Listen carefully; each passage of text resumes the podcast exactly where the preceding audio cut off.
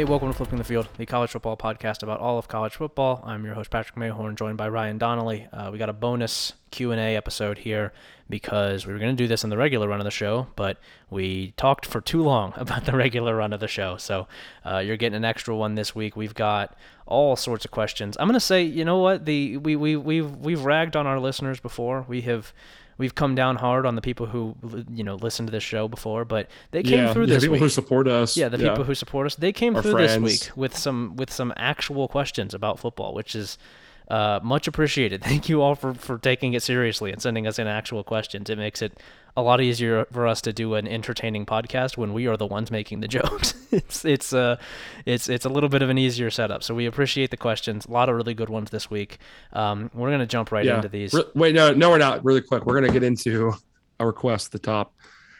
If you're listening to this, Yeah, leave a fucking five star review. yeah, Pause the show right now. If you're driving a car, text while you're driving. yeah. Uh, Pull over to the if side of the road or don't. Driving a car, get, get a beer. Okay. Have one for the have one for the road. I gotta tell you about real quick. I uh, last week we drove up about thirty minutes to uh, Idaho because the beer is like ten dollars cheaper there, which is I, I think a tone setter move. Okay, Um, turn up. And then the entire What kind of what kind of beer are you buying? um, I just went with the uh, the classic Bud Light because I don't like the IPAs; they uh, taste bad. So I just went with the Mhm. went with the Bud Light and then had like you know a a large number of them. I'll say. Um, You gotta have a large number of Bud Lights. That's the thing you gotta do. yeah, you can't just have one or two of those bad boys. You gotta, Yeah. you, you, gotta be able to have a number that you could make a pyramid out of. Um, so that's uh, if you're listening, le- leave a five star review and then drive to the state over and buy some Bud Light.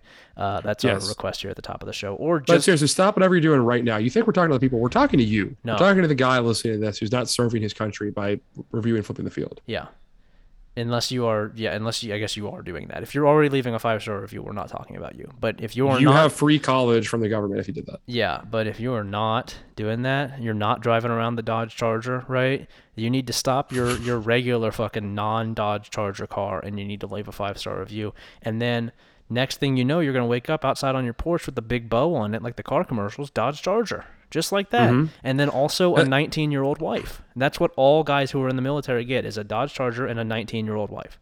And guess what? Eh, You think you think you're gonna be the Jody? You think you're gonna be Jody fucking someone else's military wife? If you don't leave the review, you're gonna get the wife anyway. No charger. I'm your Jody. Yeah. I'm having sex with your college wife. Yeah. All right. it's uh it's it's worrisome, but we you know we commit here. We we uh, like we we said on the last episode. it's the program. We, Yeah. we are committed to the program. She's driving to stay over. She's driving me to stay over to go pick up beer. yeah. And we're gonna we're gonna drink it together. Yeah, I'm telling her, you know, oh, I forgot my fuel points card. I'm gonna need you to drive. I can't. I forgot my ID at home. You you got this one right?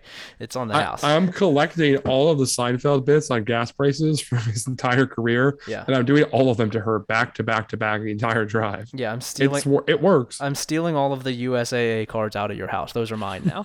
I don't even want them. all right, that's- Patrick. That's what happens. question. That's what happens if you don't leave a Um, five star review. So leave a five star review. Uh, all right. Yeah. First question. Go ahead. Patrick, what are your favorite uniforms of college football of all time, and also what are your favorite aesthetic eras of college football? Yeah. So this is from our boy, uh, either Stefan or Steven.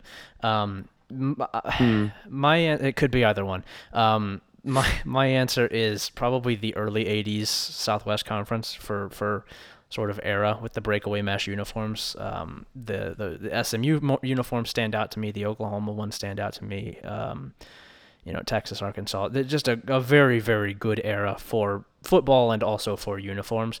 Um, and then my favorite uniforms of all time, man, I thought about this one. I was gonna say UCLA in the mid '80s before they put the drop shadow on the numbers, but honestly, I think it's probably modern modern LSU. Those LSU uniforms are just so nice. I just I really like LSU LSU's uniforms. Uh, I'm just not really a uniforms guy. Yeah. Uh, that's that's pretty much all I've got. Not really, not really just a uniform. I don't know. Like I don't really think about uniforms that way. Um, yeah, I, Do you have a like? So- a, is there like an Ohio State uniform that stands out to you? the 2014 championship ones were nice. Yeah, I like those. the Uh, uh, the gray. The Eddie. George fit was cool, of course. Uh, Yeah. Everyone knows Eddie George looked cool. Yeah. But um, no, like I, I don't know. I think basketball uniforms have distinct eras but college football ones are like, yeah, they're they're all cool. Yeah, we're in a we're in a good era right now for college football uniforms because they're all just doing throwbacks. That's like the only part of uh, remake culture that is good is that sports uniforms look good again after the early 2010s where everything just looked fucking horrible. It was like you know. Yeah, but some of those are coming back. Yeah, which is unfortunate. We need to make sure that that doesn't happen because it's we need to stop like the we need to cut the jazz off at the base. We need to not let that grow because that is that's awful. Really, really bad shit. Um, but uh, we we've been in a nice era where we get a bunch of throwbacks, but like we need to stay away from like 2013 where Adidas has just gone fucking nuts and they're putting camo on everything. That's bad. Um, Next up, we got uh, this one's from Winston. Hey, fellas, I have a question for the pod. As Flipping the Field is the official podcast of uh, Ryan, how do you say this word? Is it Appalachia or Appalachia? Appalachia. Appalachia. Uh, uh, it's the official podcast of Appalachia. I want to know if all the Appalachian region was realigned into one football team, what would the starting roster and coaching staff look like? How would the Flipping the Field Appalachian All Star team do against the rest of college football? So, for the sake of this, I included, and there might be some qualms with this, but I included Penn State, Pitt, West Virginia, Marshall, Ohio, Appalachian State, Tennessee, and Virginia Tech. I think there's a case to be made for Kentucky or Western Kentucky, as is there there one for Virginia Tech and a couple of the Virginia teams. I guess Virginia Tech is on here, but Virginia, Wake Forest. I think there's a case. I uh, I didn't see it. So. I would not make a case for Virginia or Wake Forest. Penn State is an edge case to me. Yeah, uh, I would count them because like Pennsylvania coal country is functionally Appalachian. Mm-hmm. Um, and I think that basically counts. Yeah. Uh, I would not include Western Kentucky. I think it's Appalachian in spirit, but not in practice. Okay. What about Kentucky? Mm, no, no. Lexington's okay. not really Appalachian. Like you go, I don't know. There are some areas like, eh, I, I'd probably say no. Like Southern and Eastern Kentucky get really Appalachian really fast, but yeah. Lexington proper, just like, have you ever been? It's just like it's like a strip mall city. It's like Columbus. Yeah, it's, it's, like it's kind of just like Indiana. It's it's a lot of a lot of Kentucky and Indiana are basically just the same, and that's not that's not Appalachia. Um, yeah, it's not a knock. It's just the same as every other like fast growing millennial city. Yeah, yeah. It's just like wow, they have a uh, they have a Best Buy and a Target in one of those horrible parking lots. That's yeah. pretty much what they. They have a nice Chili's. Yeah, they got the they got the great Chili's. Um, the other one I saw, I was I was comparing a map of actual Appalachia to like a college football map, um, I saw that there are some that include like down into Georgia and into the Carolinas uh, beyond like App State. I'm not going to do that either. Um, so the teams that we're going to work with are the, the ones that. Well, yeah, yeah. Northern Georgia is technically Appalachian, but like there's no college football teams in that area. Yeah, it, I'm not like yeah the the you know Georgia Tech or Georgia are not getting included in this, and so it's not really a distinction worth making. So um, my I, I went through and did these uh, did these picks. Um, I think that this this team we'll talk about a little bit quality at the end, but I think this team would be good to very good.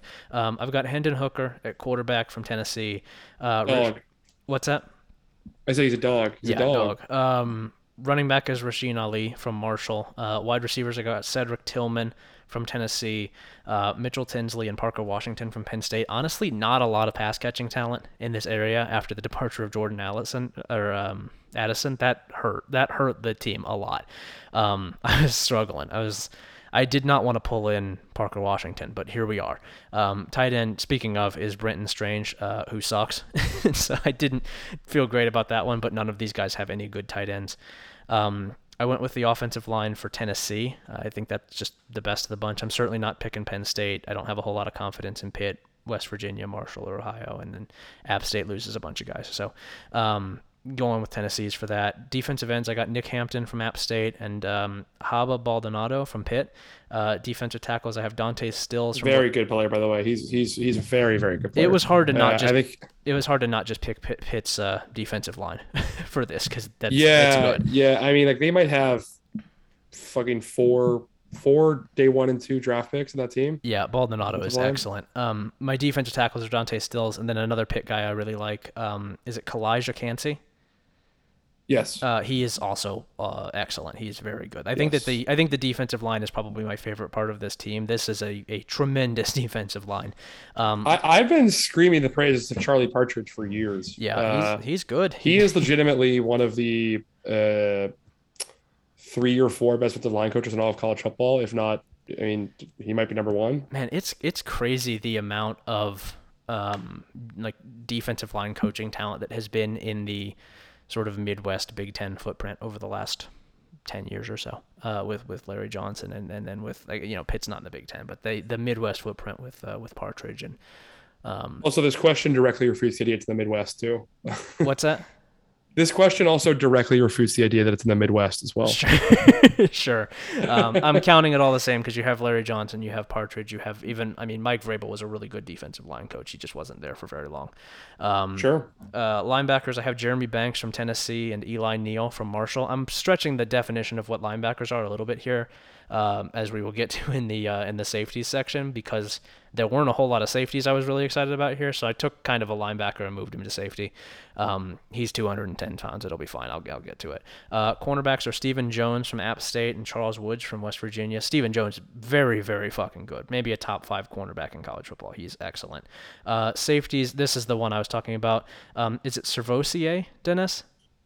I gotta be honest, I don't know. Uh, I'm going to say SirVocea Dem- Dennis from Pitt. He's technically a linebacker, but like I said, he's like 6'1", 215. That's a safety.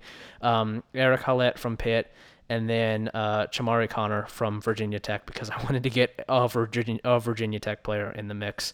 Um, my coaching. I honestly would consider just starting Joey Porter Jr. as safety instead of playing him at corner. Yeah, also fair. He, uh, yeah, he, he was one for sure who was sort of right on the edge. Um, I guess you could put one of those guys, put Woods in the slot, and then go Porter and Jones on the outside with uh, Dennis and Hallett at safety. I think that'd be really good too. Um, my coaching staff, this was honestly kind of hard because there's not a head coach here that I really like. Um, but I went with James Franklin as my head coach, and then Alex Golesh as offensive coordinator, and Randy Bates as the uh, the defensive coordinator. Yeah, I guess the question is what you're trying to get out of the program. Uh, if you're, it's like if it's a program thing, or if it's a one game thing, season thing. I don't know what the what the uh, Yeah, my my what, the, what the qualifications are. my thinking was that Franklin, as funny as this sounds, with how many times he has he has fucked up, but I think of the head coaches here, he is the one who would be least in the way of those coordinators. Um, and that's really what I want more than anything is just somebody who's not going to fuck around with the coordinators. Um, which like, Yeah. Narduzzi would, uh, Heupel would, Charles Huff. I don't think we know enough about. Um, you know, Tim Albin sucks. Uh, Shawn Clark, I don't think we know enough about. We don't know anything about Brent Pry. So I, I James Franklin is the most neutral. He's the he's the net zero of the head coaches here, and that's pretty much the best thing I could say for him. yeah, this team's winning 11 games though. Yeah, I, I think they'd be very good. I think that they would win most conferences. I don't know if they would beat the top of the top for, for the sport. Like I don't know if this is I don't think this is beating Ohio State or Alabama or, you know, teams near the top, but I think it's a playoff contender for sure. It's it's uh Yeah, it's, it's this team will win the ACC. I think going away. yeah. Um, all right. Next up here from Daniel. Um, I have a question slash topic that applies to where I currently go to school, but can apply to any other Power Five programs that aren't reaching their full potential. Am I a jackass slash dumbass if I maybe see some upside in having a bad season so that Mike Norvell, he, he goes to Florida State, I'm assuming, so that Mike Norvell can get fired and maybe Florida State can capitalize on the coaching talent at the G5 level. Coaches like Bill Clark, who uh, probably not going to be available for this from what we've gathered, looks like Bill Clark is, uh, has retired medically, um, which we didn't mention on the last show, but uh, legend, fucking awesome coach, one of the best in college football. Um, hope that he's doing okay. Um, hope that UAB can stay on track. It's uh, a bummer that we are losing him, but uh, shout out to Bill Clark regardless. Um, Bill Clark, Jamie Chadwell, Shawn Clark, um, or any others I'm leaving out. Really appealing to have at our program. Am I being impatient or too much of a Debbie Downer on Norvell? Is the grass really greener on the other side? If Norvell sticks around, is Deion the next coach? Uh, I see Florida State win- winning seven and nine, as long as uh, is this Jordan Travis? I'm assuming develops his arm. Um, thank you for the answers my therapist can't give me. So first of all, I, don't see seven and nine on this schedule. I just I'm not super confident in, in anything that Florida State has going on right now. Um, I guess it's not impossible. If he gets to seven or nine, he's not going to get fired. Um, Yeah, but I he's not going to do that. Yeah, also. I, I we we sort of alluded to this on the first of the the fire that coach episodes, but I think this is totally fair to kind of hope that he gets fired so that you can get a better coach. I don't think he was ever a very good fit, and I, I think it's you know we're we're all for sort of uh, either overtly or, or, at least kind of tacitly rooting for your school's coach to fail so that you can get a better coach in. Um, I I think that's a totally fair instinct. I, I, especially at a school like Florida State, right? Like it's not like you're it's not like you're Stanford coming down off the end of a of, of a really strong era that you maybe don't want to you know, see end, even if it is time, right? Florida State has a lot of money and should be a lot better than it is. And I, I think that uh, I think it's totally fair to see the writing on the wall with Norvell, look around and see. Personally, I wouldn't hire from the G5 at Florida State. I would hire Deion. but um, yeah, just go get Deion. Yeah, yeah it's to, really easy. I think I think it's just such an easy answer. Just go get Deion. Yeah, but I, I think that's totally fair to uh, to root against him. I don't think he's a good fit. I, I, I would I would encourage it. Even I think that uh, uh the longer he's there, the worse it is for them. I'm of two minds here. Um, I support uh, rooting against. Hmm, let me think here. I, I, support rooting against a team that's like clearly kind of hopeless. Like if a team, if you're a fan of Florida State, and you've already lost three or four games or whatever, start rooting against the team to to to win just so you can get your coach fired if it's not as a border case. Yeah. But like if you're in my shoes where you hate Ryan Day, but you ultimately, I don't think he's going to like cost the program its standing like near the top of college football. That yeah. I think it's irresponsible for him to lose to get rid of him. Um, it's a question of margin. I, it's it's a margin question with him more than it is an existential one.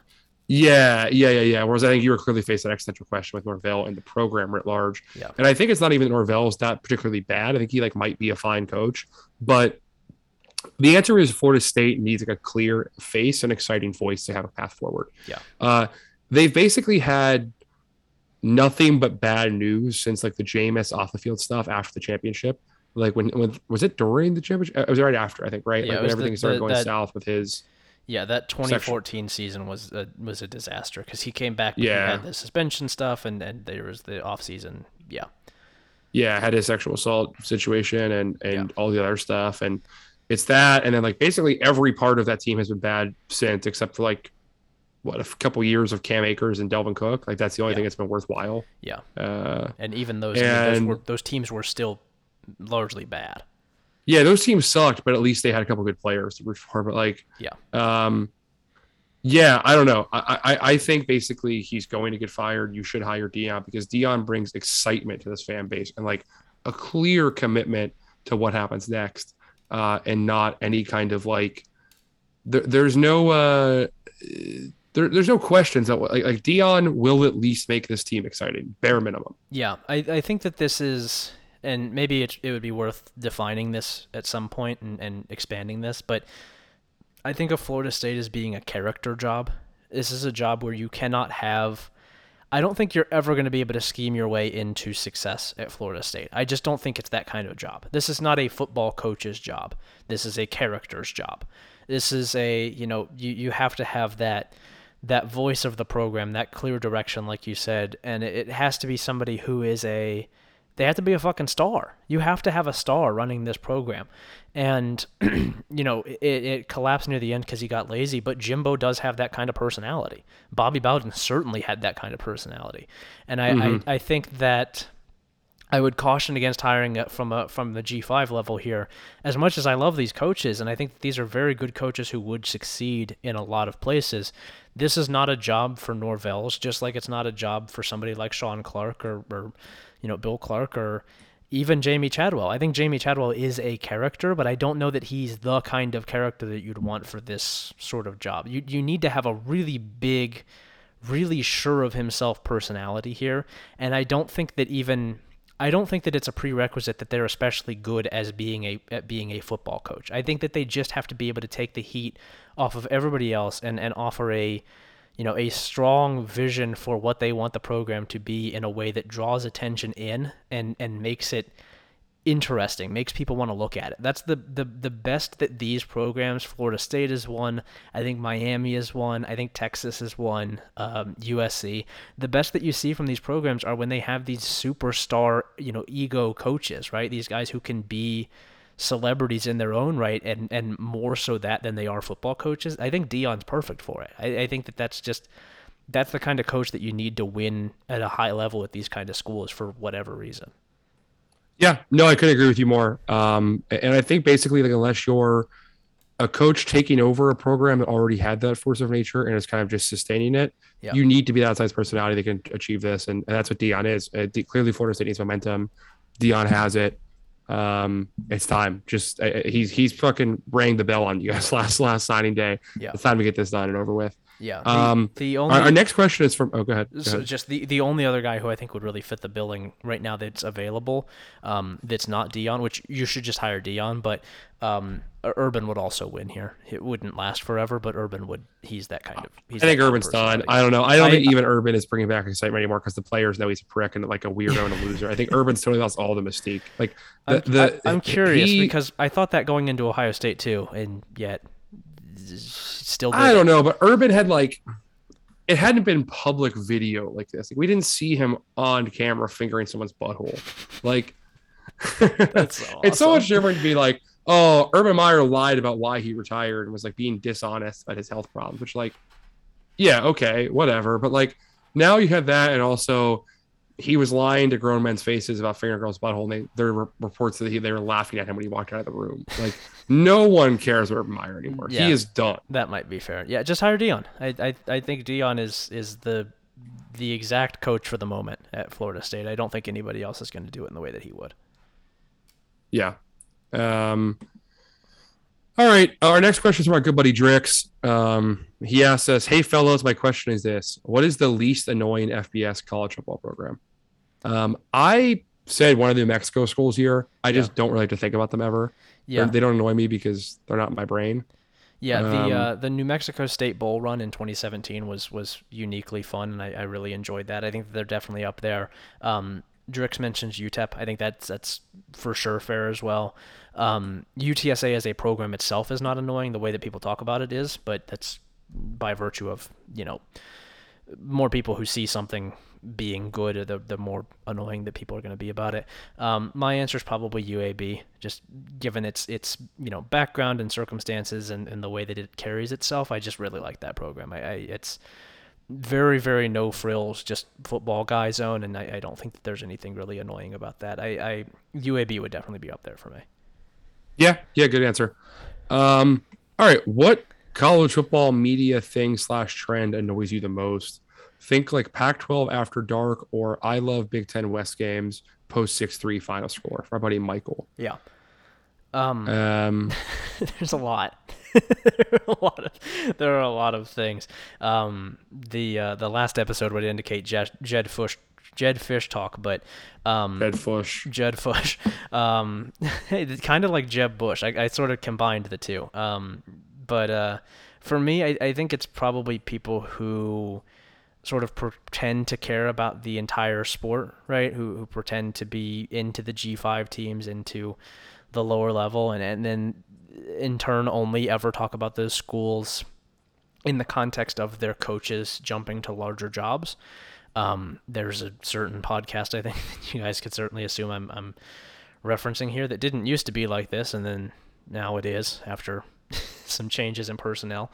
Um, mm. That just uh, it, it, makes me mad. It's it's a uh, it's a very it, it's disingenuous. It's very disrespectful to me. It's just like just don't talk about them. It's fine. It's fine that you don't know who the quarterback is at New Mexico State. I don't expect you to. Just don't talk about them. It's it's super easy to just you know, not talk about San Diego State if you don't know what the fuck you're talking about, and um, a lot of people do. I often don't, right? Me. Like, yeah. I like to be honest, I like I know the top of the G5 conferences pretty well. I feel like the bottom of them, I admit, I don't know nearly as well as Patrick does. Yeah, and I just let Patrick. That's why Patrick writes the G5 previews, and I just ask him questions about things he already knows. Yeah, like we we try to avoid um, just just doing the lazy talking points about G5 teams going nowhere deeper than like the head coach and his history, um, because those are real football teams and programs with real fans that are deserving of respect, and I, I think that that's it goes beyond annoying and it's it's downright sinister to me that people do that. It, it just it it really bothers me. I don't I don't. It like sucks. It. Yeah.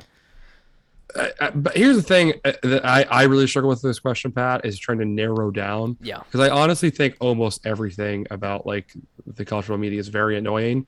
Um, like I could, I realized I was just thinking about this and I was trying to think through teams. I was just like going through the conferences in my head. And I could think of something that was like extremely Reddit or a Reddit comment or like a media repeating line. Yeah. They repeat ad nauseum about almost every single college football program. Like I was just thinking, you could just pull up a college team, and I was thinking like, oh, that's what they say about them, almost off the top. Yeah. Yeah. I, yeah. I, There's, I think that's fair. It's a surface level sport for a lot of people. People just engage with it in the wrong way.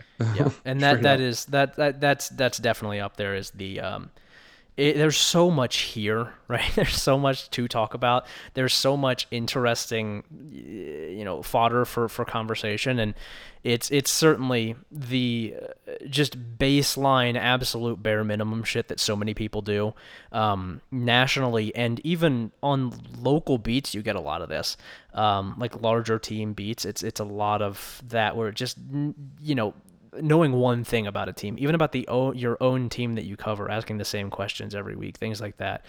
Um, and it's just uh, it's very annoying. It's it's uh, I, I guess we're extra sensitive to it because of how much time we spend thinking about this and how much time we spend, you know, writing about it, researching it, things like that.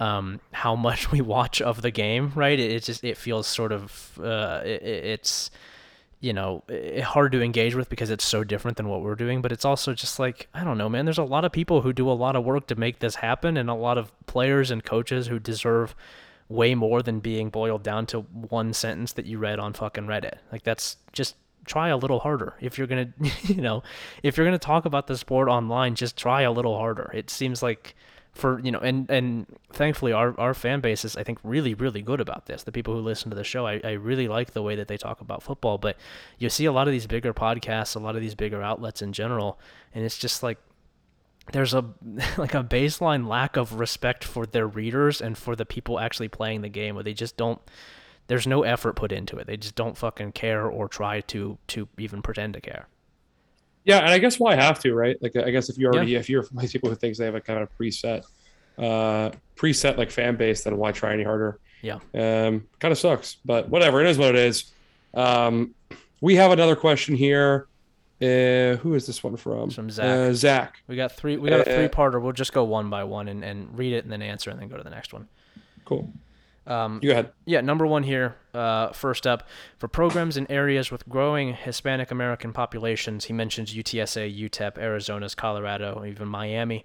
Um, what's the feasibility of encouraging high school Hispanic students in the area to start playing football to create some sort of new market exploit to recruit guys that other schools might overlook? Um, would that have to include some sort of funding stream into those schools for high school football teams? Um, I don't know what that would look like, which makes me think that it's probably not feasible. The only thing that really comes to mind to me, because I don't think you can funnel money straight into these schools. I just I don't know that that I don't know that it correlates really. Just feeding money into high school football programs. I don't know if that creates more high school football players. It probably just you know raises salaries. Um, I think a lot of these schools don't really know what to do with it or wouldn't want to. Um, but I, I the thing that I would think is probably increasing accessibility for recruiting camps at places like UTSA and UTEP, which I'm sure they're already doing. Um, increasing accessibility for game tickets, outreach, things like that. Um, you know, making it so that you can. Uh, I don't remember what the game was last year, but there was a game last season in the third and fourth quarter where it was looking like they were going to pull an upset and they opened the doors right and everybody everybody could just walk in from the gates it was free um, you can't do that every week obviously but i think that, that that's really the only thing that comes to mind for me as, as an outreach thing would be just making it more accessible to come watch your games, making it feel like more of a, a thing that is significant in the community. I just don't know if it can grow really beyond that. I don't know if, if college football programs have the structural power to inspire this kind of uh, this kind of change. Yeah, I don't think there's in fact anything any program can do to improve like current football enrollment, right? It's just like football is not growing as a sport right now. It, it, it, only is becoming more ingrained in areas it's already ingrained in. Yeah. So I, I, think the only way that happens is if more Hispanic athletes are moving into areas that already care a lot about football. Like if these uh, big, giant, like mostly white high schools in suburban Arizona right? Like get more Hispanic enrollment, or like if the football powerhouses in uh, Alabama and Louisiana and Georgia and Florida have more Hispanic enrollment, um, maybe that changes things. But like, you know, obviously there's a massive Hispanic population in Texas and a mass football uh, kind of what do you want to call it mentality there, and it really hasn't translated to a ton of Texas uh, prospects coming from Hispanic backgrounds. Yep. It happens, uh, but just not in nearly the numbers you would say of, of white or black players, to be honest. Yeah, and it, it's just different, right? Like especially if you're uh, a first generation or second generation immigrant, like you're likely to play uh, sports that are more popular with your family, and football's not that. Like I, I just don't think there's any kind of um, I don't know. I, I think it just would happen kind of by random chance or like overall population growth trends. Yeah. And less by like specific. Uh, I was going to use the word grooming, which was not what I wanted to use uh, by football teams, but specific targeting with football teams. Just get yeah. something that'll happen uh, happen over time. Yeah, I, I think that this sort of ties into a, an idea that I have sort of developed in general about these campaigns that I see in sports all the time. You see this in baseball a lot, in hockey, um, women's basketball. You, you see it all over the place. The idea of growing the game, right? Um, I don't think that any sort of inorganic campaign to grow the game, whatever the game is, is ever going to work. I just that's not how that's not how things becoming popular works. That's not how people work. Um, and so I don't think that it could be anything like that where you are actively trying to seek this out. You are trying to grow your team's brand with it with a, a certain demographic of people. The thing that does this, if anything does it, and the thing that has, you know, the thing that actually made the NBA blow up in the 90s and, you know, 80s and 90s and into now, the thing that made the NFL so popular when it started, the thing that made college football so popular, all this stuff is having good fucking teams, really entertaining good fucking teams that people in the area go to watch. I, that's that's pretty much it, right? Is the NBA became really popular in the 80s because it was really good. They had a lunch, they had a bunch of really good players who people were interested in.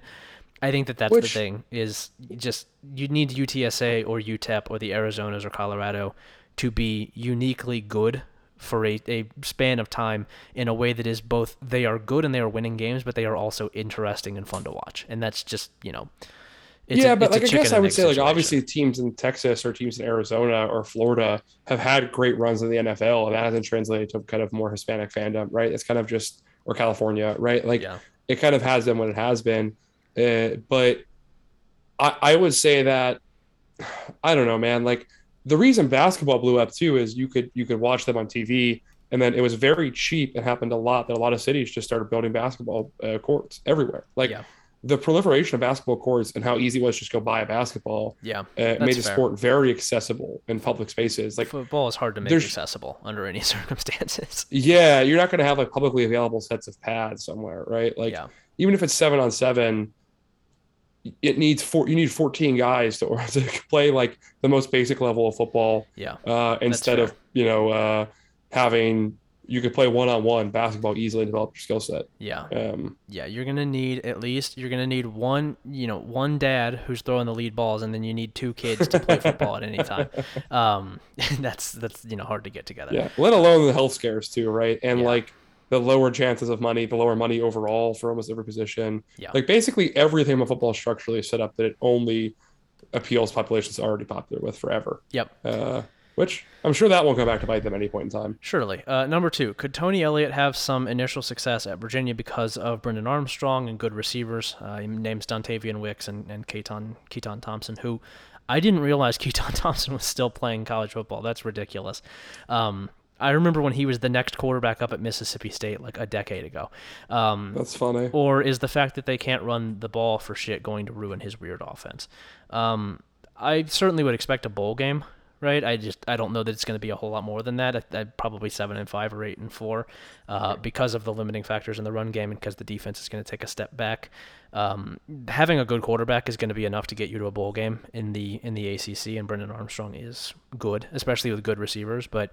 I uh, yeah, I think the ceiling and the floor are about the same. I think it's seven and five or eight and four.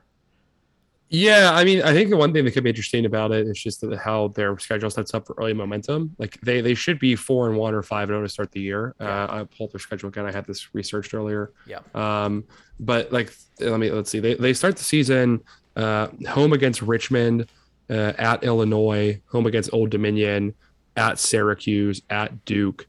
They should win all five of those games. Yeah. Easily. Yeah. They get Louisville at home, which is winnable. Georgia Tech on the road, Miami at home, UNC at home, Pitt at home, Coastal at home, Virginia Tech at home. Man, I mean, hell, they Yeah. might they might go ten and Like- two just because they don't play anybody good. Yeah, like maybe you say their worst case scenario, they pick up a loss to either Louisville or Coastal at home, then Yeah. lose to Pitt and Miami. Yeah, Uh, but their four hardest games are all at home. man, that's boy, he they did him some favors. Um, Yeah, and I mean, and, and a team like say what you want about momentum or whatever as a football effect, but like a team picking up confidence because they're winning a lot of games early uh, is a yeah, real that, thing. Yeah, Like, that is real. That does matter. Like Yeah. that Wake Forest team was better last year because they kept winning. Yeah, Um, so if they beat Louisville October eighth, get a bye week, beat Georgia Tech again, they're going to think they can beat Miami on Halloween weekend at home. yeah, yeah. Momentum as a as a tangible thing might not be completely real, but buy-in absolutely is, and for a for a first year head coach especially, like the example I can give just based on you know where I am now. Look at Utah State last year. That was not a good football team until like November, but they started five and two. They got lucky in a couple games, and then by the time November rolled around, they had bought in and they were actually good. Um, that could be the kind of thing that we see here. That's that's the importance of having an easy start to the season. Yeah, yeah, I agree. Yeah. I agree. Right. Um, okay, our third question: uh, Is it crazy to think that Kansas will have multiple Big Twelve wins this year? Um, I don't think this. Uh, I don't think it's crazy. I think it's a little crazy. I don't know, and it's not crazy. I would say it's a little unlikely.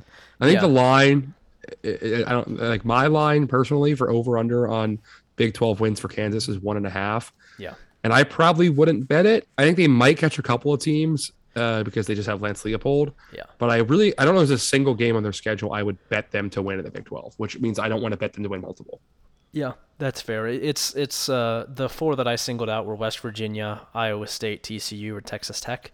Um, I hate Iowa State, and I don't think Kansas would be a game you would. this pick I think this Iowa State team is going to be extremely bad. I don't know if we have full. I mean, they lost all of their players, and they were already not very good. like I, I think they're going to be, I think they're going to be really really bad. I don't know that we have fully uh, taken in how bad they're going to be. I think they're like outside of the top 100 in SP plus for the preseason. They're, I don't think they're going to be very good at all. Yeah, here the schedule is t- uh, the Big 12 schedule. They get uh, West Virginia on the road September 10th. Uh, That's it's tough. a That would be one that if they got it at home, I would feel pretty good about. yeah, get on the road. They have to play Iowa State at home first week of October. They get TCU at home. Mhm. Um, they get Oklahoma on the road the following week. Baylor on the road the following week. Bye week. Oklahoma State at home. Texas Tech on the road. Texas at home. Kansas State on the road. I mean, Texas at home is an easy one to say, right? That's Yeah. I mean, Yeah. if you're a if you're a fan of uh, seeing Steve uh, Sarkisian eat shit, that is a that is a great game to pick. Yeah. I don't know. I would I would say they get one game. I don't think they get two, but I, I understand why you think some they could beat some of these teams. I just think on the net, Yeah. uh, the talent quotient is too low right now. Yeah, I'm not going to pick two because I don't think that I'm confident enough in two, but I'm going to say that um, it, it balances out in general. It, it, it all comes out in the wash to two. I don't know where the two come from, but I think that they get two. Um, so I'm, I'm a little bit more confident in it. But yeah, I, I wouldn't bet on any one of these games. I think that it just, you know, it's one of those things where it compounds enough to eventually they manage to get two of them just by virtue of they're in every game and, and they, you know, outside of like Oklahoma and maybe Oklahoma State, and eventually some things go the right way. um, we got another three parter here. We will do it the same way from Sixth Amendment fan. Uh, first up, I'm going to answer this one very quickly. Uh, Ohio State specific, which cutesy name Twitter trend gets more annoying first? Um, not saying Marvin Harrison Jr.'s name uh, because of his dad, or insisting on typing out Coleridge Bernard IV, which is CJ Stroud's real name. Uh, they're both very annoying. Uh, Yeah, not a fan. yeah. Uh, I don't like to do any of that for any team. I Yeah. will never be that guy. I've never been that guy. no. Uh, Yeah, it's just not just not into it. I don't like it. Just post your shitty GIF and go. Yeah, Uh, if you want to be a real dog, which or a real tone setter, a real bag chaser, yeah, you need to get into posting. You have to pick and have dozens of pictures of a super fan of a team in your camera roll. Okay. Yeah. Yeah. I, I think that's the two ways to be a fan of a team is is one doing that, just posting like you know a picture of of some guy from a television broadcast in 2003 who looks crazy, or cool, yeah. or two like tweeting out the exact same kind of clips that the you know your team's writer for the you know whatever local whatever local news outlet uh, is going to be tweeting on Monday. You doing that on Sunday. You eating his lunch, right? Those are the two ways to be a fan. It's like you are the guy who's posting the gifs of a really good pull block from the left guard in the third quarter. I think that that's the other way to be. Um, That's right. If you're reading this, we want you to be trying to take Bill Landis' job all season. if you're Bill Landis, try to take Bill oh man, Landis' job. I didn't even think of Bill. he does do that, but um, th- that's a, I mean, it's a fun thing to do. It's it's good to it's good to do, but uh, yeah, go out and eat those guys lunch. That's that's what I want. That's that's uh, that's the kind of fan that I like. Is a guy who's posting like extremely in the weeds stats and then clips of you know the right tackle from the third yeah, quarter. Like that's he, he's that's posting like expected passing points added in the red zone. Like that's what you need to be yeah, doing. Yeah, see, yeah, their their their EPA between the 40 and 20 is fucking atrocious. Yeah, that's awesome, man. Um, by the way, this question and these questions, this set of questions came from Sixth Amendment fan. Patrick, do you know what the Sixth Amendment is? oh god. Um A little U.S. history quiz for you. oh shit. Is that the uh Shit, no, I don't know it. I, I know most of them, but I don't remember that one. Essentially, the right to an attorney, uh, right to Oh, criminal okay. representation. Yeah, it's like the the quick and uh, the the speedy trial, right? Yeah. Um, Yeah. All right. Yeah, that's fair. Uh, I'm also a fan of that. Uh, number two, I'm excited to see how long we uh, we have it. Uh, number two, better recruiting strategy. Mike Locksley losing 50% of his blue chips to attrition every year, or Gus Malzahn collecting from the island of misfit toys, former blue chip castoffs. Um, I think Locksley's like objectively right because fifty percent, you're still you still have fifty percent.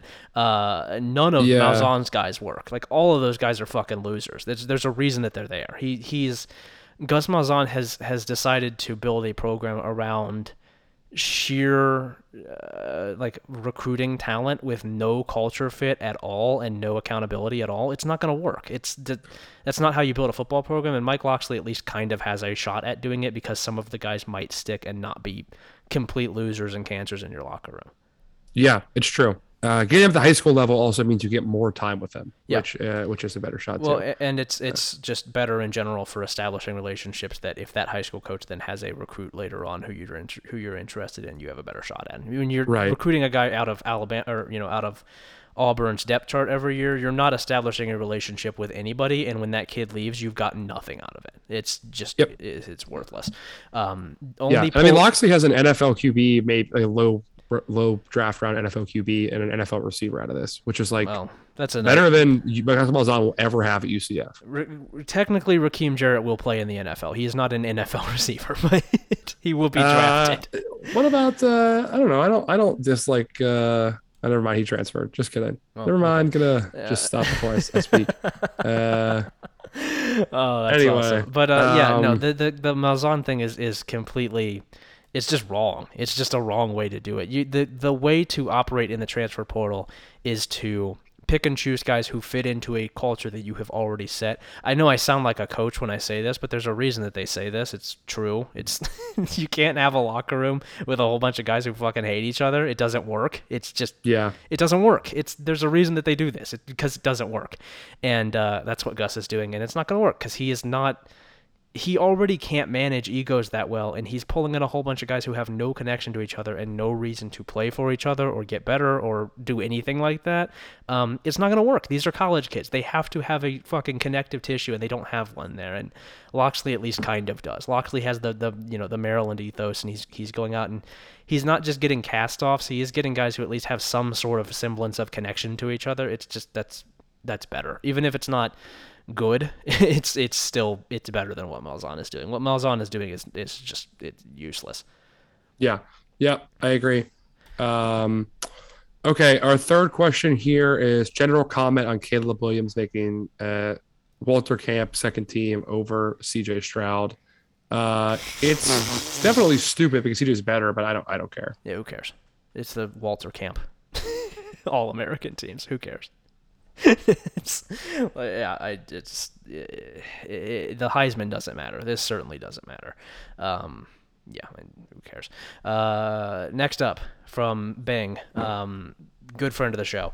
Uh, what's the hope for a? A- by the way, what a fucking writer too. Oh, dude, he's he's tremendous. I don't. Yeah, Yeah. it just if you have not read uh, Bang's stories, I believe it's uh, Kick Nyrgios on Twitter at at Kick Nyrgios. Go go read That's his uh, that's K I C K N Y R G I O S. that sounds right. Um, yeah, Northwestern. Uh, I, I guess he's a Northwestern fan. He doesn't like Northwestern, but he's a Northwestern fan. Um, yeah, tremendous, tremendous writer. Uh, He is the me of Northwestern. What's the hope for a middle of the road team uh, with little to no NIL support who needs at least some legit four star talent to succeed? Northwestern had four legit four star guys when they won the West. He clarifies in 2018, not 2020, because 2020 is Mickey Mouse. Um, and I don't know how they do that now. Am I overreacting? Um, I'm going to leave this one to you because I, I think you have a stronger opinion on it than I do. I, I, I agree with you, but I think that you can articulate it better than I can. Uh, yes, I think you're overreacting. Basically, like I, I- mean, like Nor- or Northwestern just built like the Taj Mahal of practice facilities like two years ago. Uh, I think they'll figure out how to convert booster support into NIL, and I'm just, I'm not worried about it. Uh, like I think, I think it'll work itself out. If you, if you could build that massive fucking facility on the lake in Chicago, uh, you can eventually figure out how to get a couple NIL deals worked out. Yeah, I, Um, I I'll mention as well. I was just looking at this earlier. Um, we've talked a little bit about how Northwestern has the number ten class in the country right now. It's not going to stick. They have you know twenty guys, but um, they have two four stars in this class already, and then another uh, four guys on top of that who are in the top five hundred. Uh, those guys are not going to flip. They don't usually flip from Northwestern. Um, they are still landing pretty good players. This is about the level of four-star talent that they had on that 2018 team. You know, it's a it's a four-star defensive lineman, borderline top 300, four-star linebacker, borderline top 300, um, three-star top 500 safety, offensive lineman, defensive lineman, edge rusher. Like that's that's what they do, and they're still doing it. Um, and so I, I that would be my my caution against it is like I don't really know that their approach is tangibly impacted because I don't think that they're recruiting guys for whom NIL is going to be a big deal anyway. Yep, fair enough. I agree. Uh, Um, all right. In the era of NIL, what would it take for you to pos uh, for personally to podcast slash blog for a given school? Would it be cash, cars, a combo of both? From our friend John Rothstein. yeah. Uh, we're easy to buy. I'll, I'll just take the cash. I'm already doing this for quotes. I'm I'm fucking the quote man for quotes. That's I, I will do this. I don't need anything for it. Uh, just access. That's pretty much it. Um, next up, uh, from the the dreaded Vox Slug, who I believe is going as a college football insider Adam Friedland on Twitter right now. And by the way, congratulations to our good friend Adam Friedland that he is now the sole host of the Adam Friedland Show. Yeah, we Uh, uh, we're really excited to see where he takes the Adam Friedland show. Um, he says, uh, with schools like James Madison, Jacksonville State, and Sam Houston State jumping to the FBS in the near future, how long do you think it'll take each of them to become competitive in their new conferences? Uh, and then he says, and is FCS football a dead man walking? Um, on the former, I don't think it's going to take that long. Um, Jacksonville State and Sam Houston State specifically are jumping into a bad league, and so I would assume that they're going to be good pretty quick. Those are good programs. Uh, Sam Houston State more so than Jacksonville State, but I don't really see a thing in the CUSA that makes me think they can't be good from the jump. There's not a program in there that I'm like, oh, I don't know, I don't know how they're going to account for that. Those, you know, those teams are in pretty good locations. I don't have a good, I don't have a reason to think that they won't be good. Um, James Madison, the teams to compare it to in the Sun Belt as an FB as an FCS team jumping up would be, you know, App State, Georgia Southern, Coastal, um, and all three of those teams did pretty well in jumping up. It's a harder Sun Belt now than it was then, but James Madison's a better program coming out than any of those three were at the time. Um, I think they're going to be good too. I don't know that they're going to be good this year. I think this might be a six and six, but um, well-run programs are well-run programs, regardless of the level. We we sort of talk about this with Lance Leipold, right? With you know, well-run staffs remain well-run staffs, eh, no matter the level that they're coaching. And I think it's the same program-wide. You know, when you have investment, when you have boosters who understand what it takes to win at a high level, when you have coaches, when you have institutional infrastructure, the you know the weight room, the indoor facility, things like that, that doesn't just go away. And I think that it, it transfers very, very easily. I, I don't think it Jackson, I, I don't think James Madison or any of the other two are going to have any problems with the, uh, with the jump up long term. I think it'll be within three years that they're pretty good to very good again. Yeah, um, I think there's one of these programs I bet against. It's Jacksonville State, right? Like, I think Yeah. they're kind of the odd man I- out yeah, with uh. James Madison and Sam Houston State. Yeah. Um, Yeah, but I agree, generally they're all going to be competitive. Um, we'll see.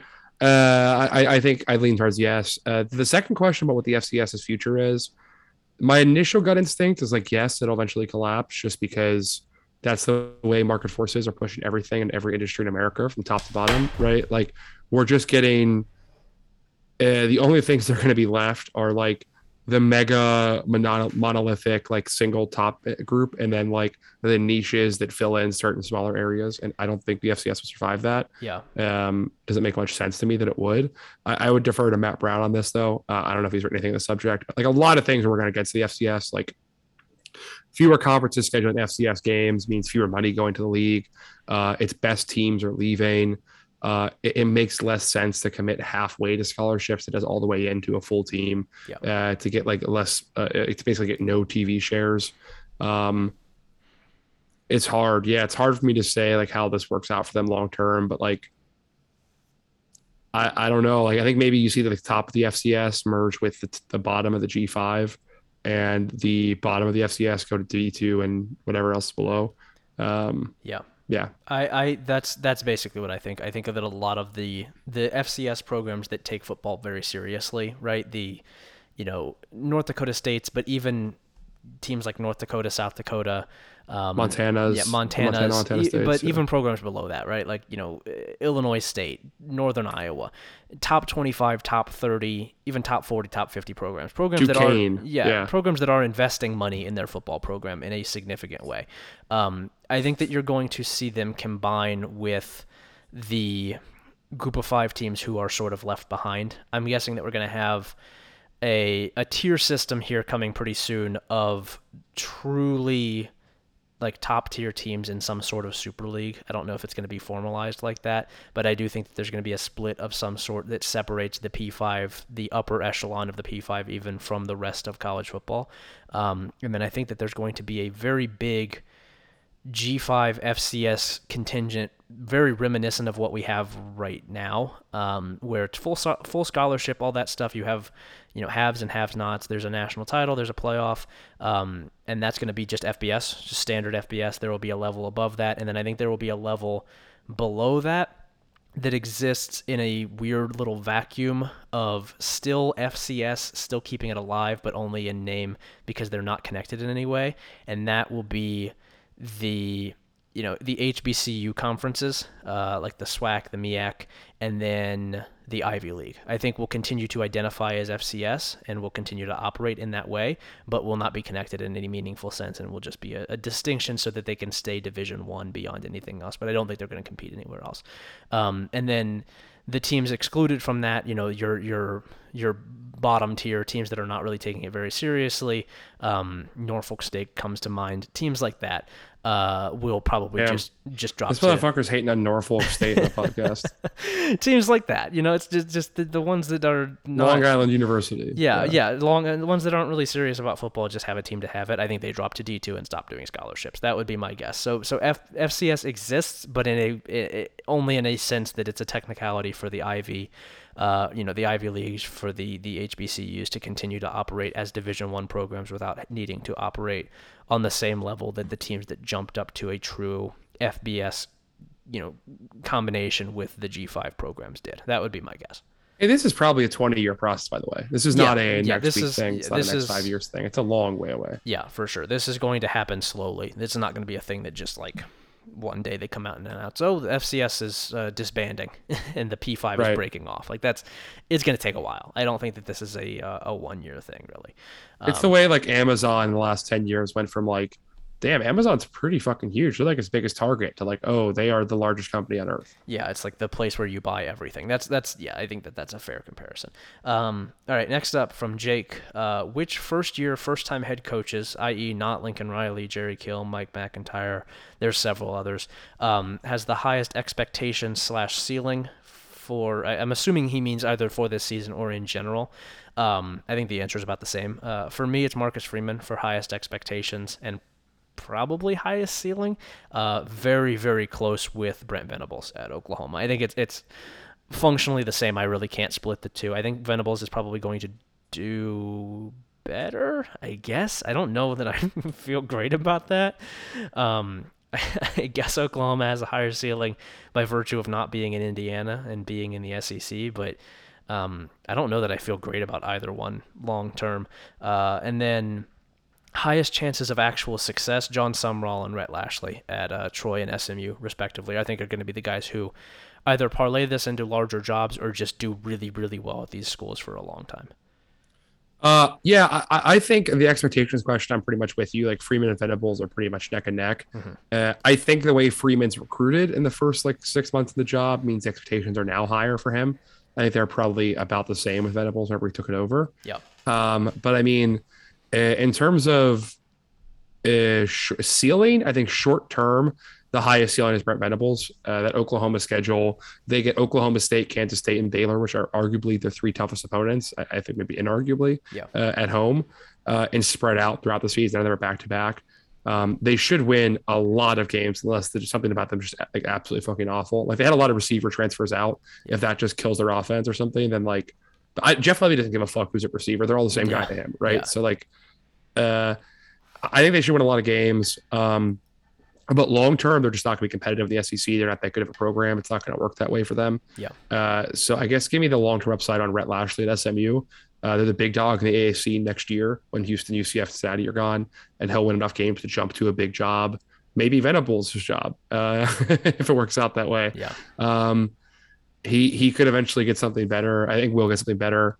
Um, Freeman this year, by the way, short term expectations for Marcus Freeman. Uh, we talked about Notre Dame a little bit already, but like getting Ohio State, BYU, Clemson, and uh, uh, USC, two of those games on the road in the same season is uh, is tough. Only yeah. one of those games at their home stadium, I should say. Man, um, that's brutal. Yeah, that's that's that, uh, that's not what you want. Like, and if, and if they go nine and three, that's which is very reasonable to win one of those four games. Is I think fairly standard. Yeah, that's a disappointing year. Yeah, which is uh, fair or not. Yeah. Um, what's the future Big 12 conference matchup you're most excited about? The culture clash of West Virginia and BYU should be fun. This is from our show. This is from our friend Ben. Um, I've got two pretty, I think, pretty self-explanatory: West Virginia, Cincinnati, and Baylor, Houston. Um, just West Virginia Cincinnati is awesome. I loved that game in the Big East. I, am glad that it's coming back. Um, I like regional rivalries like that. I think it's one that can really develop into being a rivalry. Uh, and then Baylor Houston for pretty much the same reason. Just you know, pretty close proximity. Um, two very different programs culturally and and in terms of style. But I think that it's a, a great clash of of styles, and I think it's going to be a consistently very very good game. I would slot that in honestly as the new probably the new like best rivalry in the league. At least I would think. I, I think Baylor Houston's going to be consistently deciding the you know one of the teams in the championship game. I think whoever wins that is going to consistently come out of the the the, the league, and um, kind of like the new version of Baylor TCU. Um, I think that's going to be really good. Yeah, I think that'd be really fun. Um, I wonder if TCU sees a resurgence this league. By the way, that, that's interesting to think about. But yeah. anyway, I, we'll talk about that later on. There's certainly more the energy there. Yeah, more uh, energy there right now than there was. After my interactions online this week with Texas Tech fans, I'm just looking forward to anyone being the shit of Texas Tech. Yeah. They're evil little locusts who are just buzzing around me. Um, they uh, look, they've been the worst in-state team in every conference they've ever been in, and I think they're going to keep doing that. Yeah, the uh, the the little worm uh, beat writer who said that they are building the most athletic uh, recruiting class in the country. Um, just stop, just stop, man. Just have a little bit more respect for your readers. I know that they're big time dum dums, but they're give them a little bit more credit than that. Saying that they have the most fucking athletic recruiting class in the country. Come on. They're gonna sign a barely top thirty class when it's all said and done. Uh, they're gonna win like six games this year. Yeah and all the shine will be off by next season. It's so easy to do recruiting coverage in Texas because every three star who commits to your bad program, you can just say is like an un, you know, he's he's an under recruited gem, right? This yeah. is a this is a diamond in the rough. He's a track guy. He's a great athlete, you know. Oh yeah, and you can do it for any format too, right? Like yeah. you can say like if he's from a small school, you can say he's under recruited because he's from a small school. If he went to a big school, you can say, well, he came from a great football program. Like obviously knows how to win. Yeah. Uh, you know, if he comes yeah, from a rural school, you can say that he was looked over. He comes from an urban school, you can say he has an edge to him. You yeah. can do whatever fucking like little thing you want to do. eh, it's super fucking easy. Yeah, yeah. I, I always love the uh, the you know they're pulling him from uh from like Katy or something. And like, well, he's already been in a college weight program. It's gonna be the same thing for him. And it's like, no, it's not. Yeah. no, it's Nope, not. No, it's not. No, it's not. They make you the fucking food there at college. It's different. Um, but uh, yeah, all uh, all fair. And also, if you're a Texas Tech beat writer, uh, recruiting writer listening to this, uh, give a little bit more respect to your readers because it's just it's insulting. If I was a It also Texas, sucked me off. yeah, if I was a Texas Tech fan reading that, I would be insulted because it's fucking ridiculous. It, it's patently absurd. Um, Throat, throat me. Throat yeah. me. Next up from Sean, uh, can I have a couple of reasons why this year will be Kansas State's once per decade 11 win season, and also a couple of reasons why I should pump the brakes? Um, I'll go first. Uh, I think in favor there are a couple things. Deuce Vaughn, obviously, probably chief among them. Very, very good. Legitimately very good. One of the best players in college football. Um, the defensive front seven is excellent. I think the line's going to be really good. Linebackers are really good. And then Chris Klieman, who we like, I, I think is Yeah. good. Uh, not amazing, but good. He wins games. He he adds a win or two to your roster. Um, against is Adrian Martinez in the passing game. I just I don't like any part of that. I don't think he's very good. I don't think his receivers are very good. Uh, they also have new guys up front on the offensive line, and then the secondary. I have some questions about. Um, getting to 11 is a lot to ask. You'd, you'd have to beat Yeah, they're not going to do it. yeah, you'd have to beat South Dakota, Missouri, Tulane, Texas Tech, Iowa State on the road, at TCU, Oklahoma State at home, Texas at home, at West Virginia, and then Kansas at home. Um, they're not gonna they're not gonna do that. Just There's there's two teams in the schedule. They're just not. They're not winning. They're not beating Oklahoma or Baylor on the road. Flat out, right? yeah, Ju- It's just not going to happen.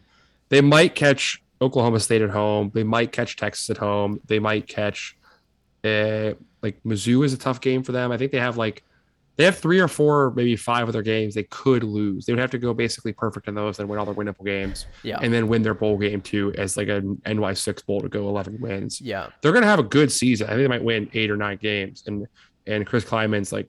He's going to get a top 12 quarterback too. It looks like they're going to land that kid in state, Avery Johnson. Yeah. This is a damn good year, and he's clearly building something here, but um, no shot at 11 wins. yeah. That's that's the thing is like just from those games: Missouri at home, Texas Tech at home, at Iowa State, at TCU, Oklahoma State at home, Texas at home, at West Virginia.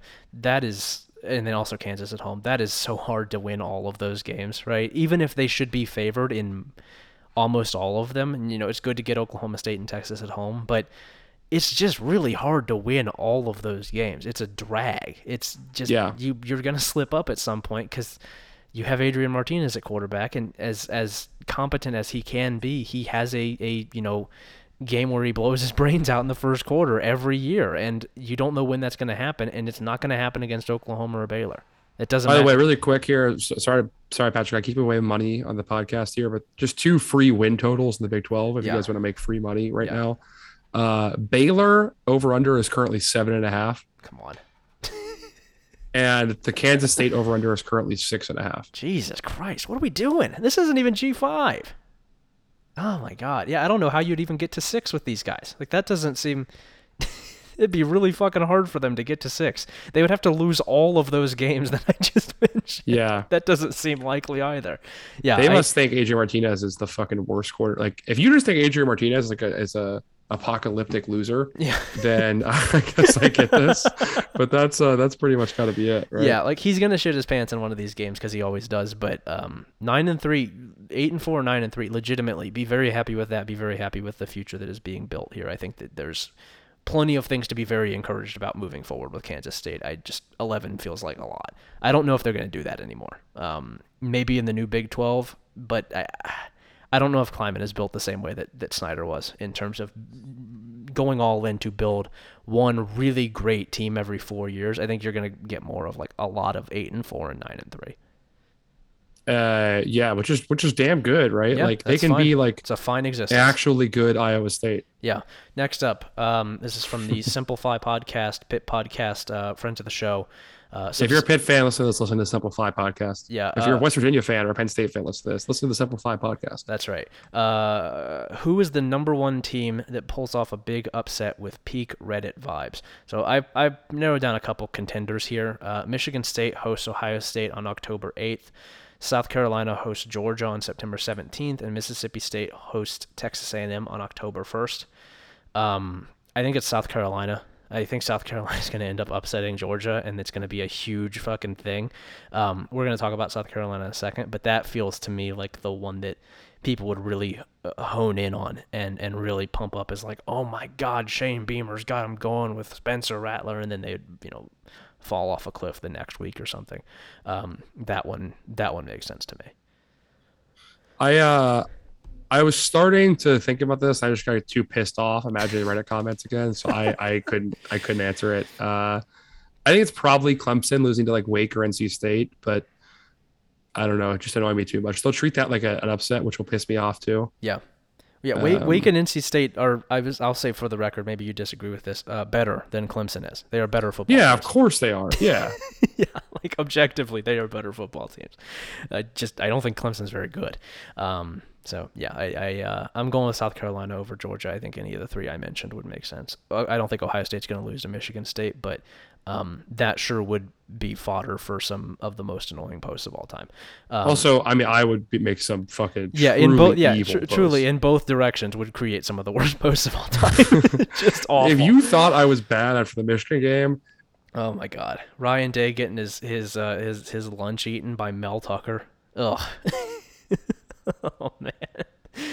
Um, all right, next up, staying in the uh, the Michigan area from Joe. Did COVID save Jim Harbaugh's job? Um, no, I think it uh, actually almost cost him his job. I think in a in a normal year with non-conference games, they probably don't go. You know, the the I guess the version of that of going two and four in a full season would be going four and eight. I don't think they go four and eight if they don't play the six games that they played exclusively. Um, I I don't think that it I don't think it had any benefit to him. It was just you know, if anything, it hindered him. Uh, it made made that team look a, lot worse than it probably actually was. COVID didn't impact any sports team's uh, season in the slightest. Uh, you're a baby if you think this. the, Good or bad, it does not matter. The the programs who fired their coaches after COVID year, very very funny, very funny setup. Or hired a coach because of a COVID year. What are you doing? What are you people doing? they played six games. Come on grow up. Um, next one here. Do you think, speaking of uh, Shane Beamer, this is from Drew. Do you think Shane Beamer is the most loved, unproven coach by media? Uh, there's a lot. There's a lot of candidates on that list. He does. you know, you know, my I have a long list. Shane Beamer has to work to make it on this list. Like he, first year uh, guys, you're not even on my radar yet. You he, you don't even get near me. Like Shane Beamer is technically a second year guy, but he does a guy, he does a yeah, podcast whatever. appearance every three hours. The game the Gamecock preseason hype is in full swing for a team that's just not all that great. I do agree with that. It has a brutal schedule ahead. Um, I was actually I was talking to Drew about this in uh, in a group chat earlier today. I think that hmm, I guess I wasn't invited to it. Interesting. I don't think you'd want to be in there. Um, I think it would make you mad. Um, but uh, I think that Shane Beamer is sort of he's he's cut from he's a different guy, but he's cut from the same cloth as Will Muschamp, where he's very very charming with the people that he needs to be charming with to keep his job. Um, and ultimately that is a skill for coaches and that is why he is how he is and why people are so excited about him um, and so there are a lot of coaches like that and so i don't know if he's the most loved because a lot of coaches are very good at that um, go to sportsillustrated.com and search billy napier and there are a whole lot of examples about that um, like I talked about, although Bill, Billy has committed the fatal sin of not recruiting well, which is now uh, he's done. yeah, yeah, he's he's uh, he, you know from the highs of uh, saying that he has paid attention to the stripes on the uniforms to the lows of not landing any good players. Um, the guy who was like tweeting about how many like how many new Gator logos there were like on the stuff around the, the practice field, whatever, is like evidence that Napier was uh, a detail oriented or whatever. Yeah. Like there wasn't just some like 19 year old intern who was responsible responsible for that. Got sticker happy at the printer. That's awesome. Uh, killed me. That's so good. Yeah. Um, yeah. He's. Uh, I, I can't wait for him to come back from vacation and see what has happened this week. Um, but uh, yeah, I, th- I, think there are a lot of coaches like this. There are a lot of guys who really know how to play it well, um, and uh, deservedly or not get a lot of attention for it. Uh, Beamer is just the next iteration of that. I do think that he is generally pretty well suited to be a college football coach in the modern era because he is charming. He is he is able to he's affable and, and able to sort of generate hype for his program undeservedly. Um, and two, and this is the thing that separates him from Muschamp, he doesn't believe in anything. He's not wedded to any football ideas because he doesn't fucking know what he's doing. He's a special teams coordinator. He has no football opinions, and that's a positive. That's that's fine as a head coach if you can hire good coordinators. Um, just staying out of the way, not doing anything is as good a thing as you can do as a head coach. It, it, it is, you know, unless you are an elite level play caller, not knowing anything about football is extremely beneficial for a head coach. And so, and guess what? If you're an elite level play caller, you might have a blind spot and never learn it because you're already like good enough that you'll win games. Like, yeah, like Ryan Day will never get better at run scheme or like red zone offense because he already thinks and everyone tells him he's elite, so he'll never try to learn anything new. Yeah, yeah, which uh, they pretty much said exclusively after the Rose Bowl. It's like, well, we were top five in running games, so we don't need to change anything. So, you know, well, you watched your team play, um, but yeah. uh, yeah. You think Nick Saban stopped trying to get better at defense? No. Well, yeah, it seems like it. Yeah. Anyway, I'm not. I'm not getting the same. No, but sorry, um, uh, so I, I, got I got wound up. Yeah, but uh, but Shane Beamer, I think, is is well suited to succeed long term as a football coach in the modern era. I don't think he's going to do it at South Carolina. If he is smart, he will take a different job as soon as he can. Um, I I think that that I don't know that he would take this. It might be too daunting, but um, he would be a great fit at Georgia Tech. He would be an extremely, extremely good. Yeah, but no, what you would never leave South Carolina for Georgia Tech. I think you should. It's a better job. Um, That's South, fucking crazy. South dude. Carolina is a job. South Carolina is a nightmare. That's a nightmare job. It doesn't matter if it's a nightmare because everyone knows it's a nightmare. So if you win seven or eight games there, you can get a better job. Georgia Tech is a fucking nightmare. So that's never been a successful program. Never will be. It's a loser ass program why, in their souls. Why can't it be? You're in the ACC. There's nothing. There, there is a fundamental rot in the soul of Georgia Tech that makes them losers. Is These there, guys are born losers. I, Everyone who plays or coaches there except Calvin Johnson is a born loser. Also, uh, the guy who won nine games for a decade, but whatever. Um, yeah, I don't. South Carolina is the same way. they don't do anything there. They don't produce anything positive. It's just they. That's true, but you get more money for coaching there. I guess. I mean, I don't. I think that honestly, I think you could build something more sustainable long term at Georgia Tech than you can at South Carolina. I don't think that anything can last at South Carolina. Those. The, but he's not trying to be there long term. The soil is fucking rotten. It's bad. Um, I guess you could go to Auburn. That would probably be. you take. Yeah. You certainly take Auburn over, over Georgia Tech. But if Auburn for whatever reason doesn't want Shane Beamer, I would if I'm him. I mean, Kentucky was rotten until it wasn't. Yeah, uh, South Carolina, Kentucky also doesn't have Clemson in its own state. Clemson might not be Clemson that much longer. Yeah, that's fair. Yeah. Um, All right. Um, you know who you know guys who who can't parlay their preseason hype into uh, into reigning love by their fans. Yeah. It's fucking Patrick Mayhorn, my co-host this podcast. Patrick, your good friend Bill DeFilippo yeah. came here with an absolute broadside at your football credibility. Yeah. Bill DM me personally to say he's worried about your ball knowledge. Uh-huh. Uh the question. The question. Here, yeah. The, the, question. I'll read here, it. okay. You're on the stand. I'll read this. Yeah without trying to dunk on Patrick, he was trying to dunk on Patrick. He failed. Yeah. Uh, Patrick, what led you to believe this the time, and what has gone wrong since? Let me read the quote first. Yeah. Patrick tweeted uh, at some point in 2021, I think April 2021. That's correct. I am getting dangerously close to unironically believing that Indiana under Tom Allen can consistently be number two in the Big Ten East. Someone please pull me back from the abyss. They did. They pulled. Bill went on to ask, uh, "What led you to lose the time, and what has gone wrong since? They may now be lucky to win five games this season, slash have a coach that may get two or three more years before he's canned." Yeah. So, um, I there are a couple things here. I'm gonna start with the the biggest of them, which is that we were coming off of the 2020 season, which confirmed for me quite a few opinions that I had about the coaches at Penn State, Michigan, and Michigan State, um, which are the main contenders for that second spot usually in the Big Ten East. Um, I this was so much more about I thought and still think about Penn State and Michigan State that those coaching staffs are at their core incompetent. I do not believe in those coaching staffs even a little bit in their long-term ability to build those programs in the modern, you know, world of college football. Michigan I I I don't have a great reason to doubt at this point and that was sort of the the hinge point and, and what has has turned this into to completely wrong, other than just mostly wrong. Um, but I don't believe in Michigan State or Penn State as football programs. I do not think that they are built to last in their current iteration, and I was betting as much on their downfall as I was on Indiana's rise. Um, and they, that there was a lack of competence at those jobs that through his first couple years, Tom Allen had at least shown flashes of.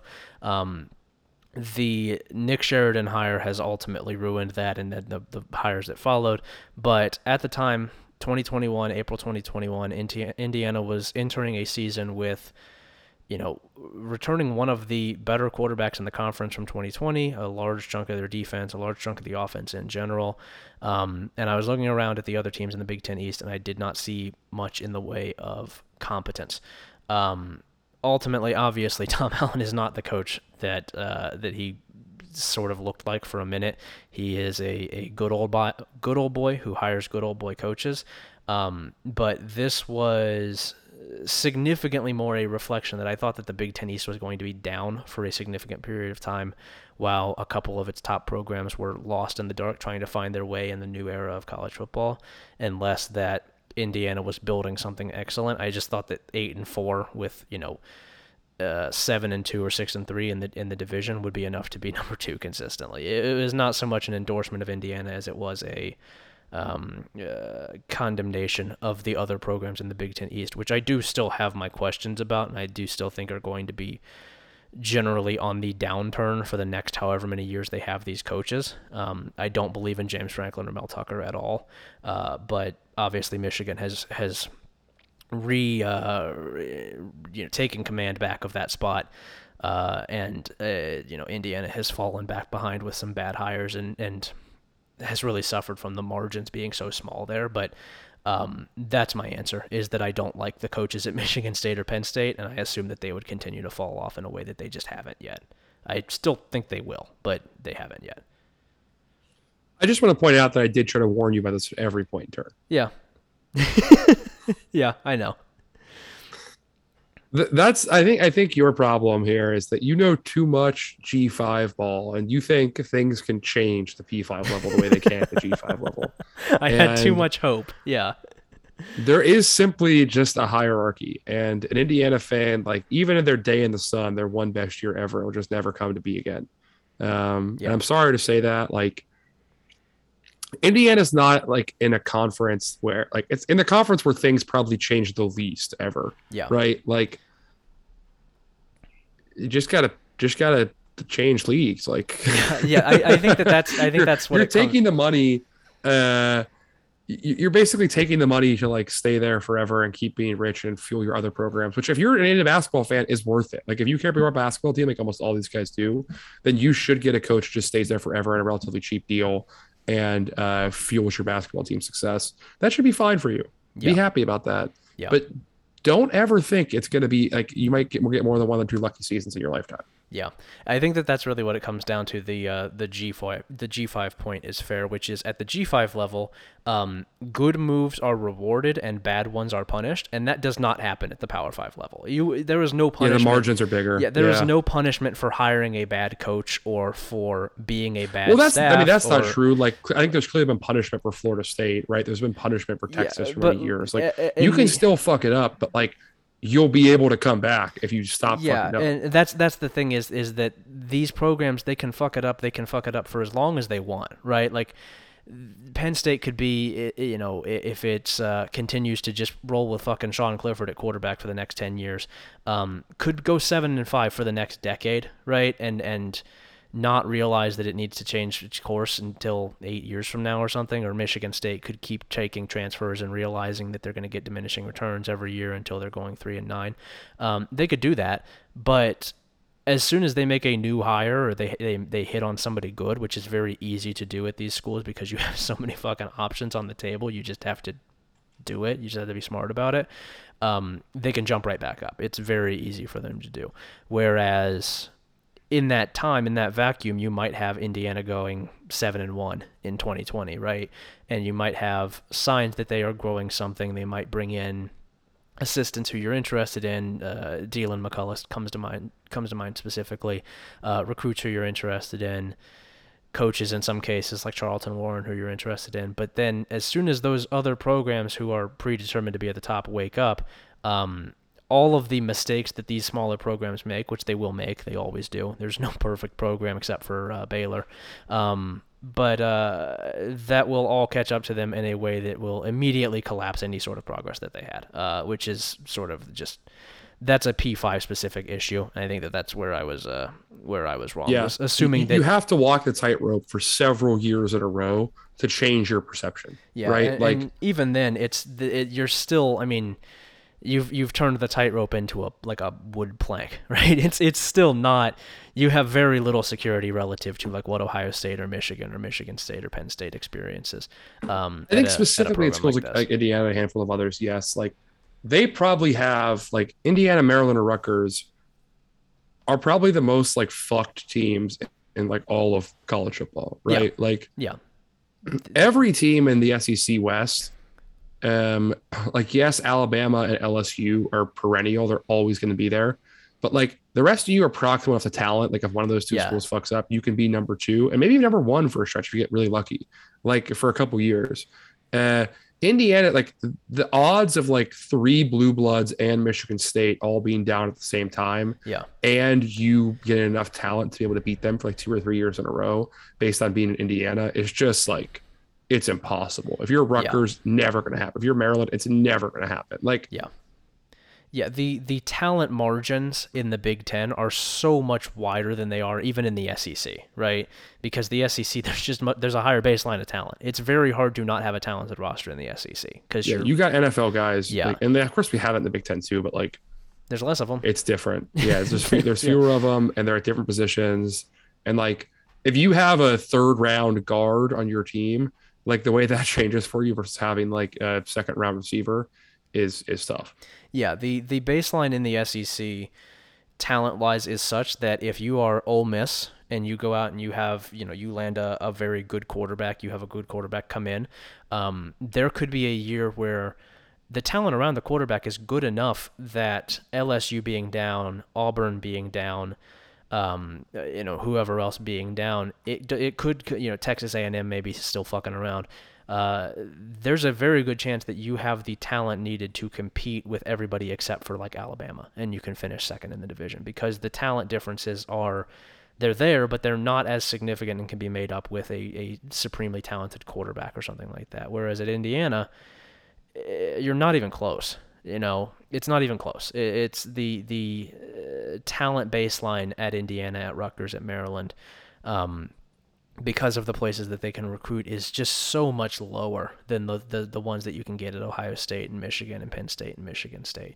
Um, and so even having a generational for your program quarterback and, and having down years for those programs, there are so many things that need to go your way to have that work and to do it twice in a row is basically impossible. And and so yeah, you're you're you're right. All of these programs are are as it's currently structured, just there's no possible growth out of what it is because you need to string together wins to grow, and there's no way to do that because those four programs are just not all going to be down at once very often. Yeah, you, you got to hope for the pod system coming around. Yeah.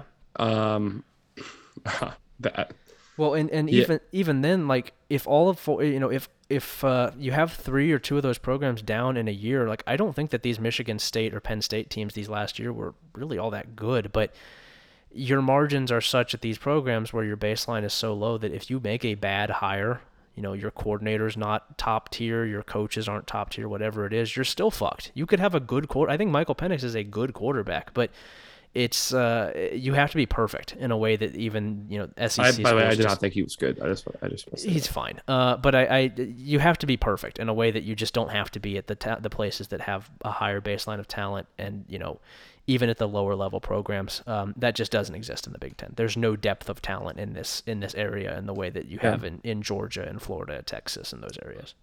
Yeah, the Big Ten is an absolute monarchy. Uh, the SEC is a constitutional monarchy. That's that's the difference. okay, yeah, yeah, I think that's fair. and uh, and Hugh Freeze is Archduke Franz Ferdinand. Oh wow. we're hearing that more and more. Um, all right, I think that's all we have. Hopefully, I have. Uh, yeah, we I just have, podcasted for three hours straight. I'm. Yeah. I'm uh... hopefully, I have cleared my name. Um, I'm gonna go eat a big ice cream and go to bed. We love that. All right, uh, we will catch you guys next week with just the one episode. Probably not going to do two two next week, but I think we're doing a conference preview. Are we up for the American conference preview? That sounds right. Um, again, thank you all very much for your good questions. We we really do appreciate it. You guys came through big time this week. Um, thank you for your five star reviews, which I'm assuming you've done, uh, and for sharing the show on Twitter with your friends. Uh, we're at Field Flipping. I'm at Patrick underscore Mayhorn. Ryan is at B1G underscore Ryan. Um, I think that's all we got. We will talk to you guys next week. Go Bucks.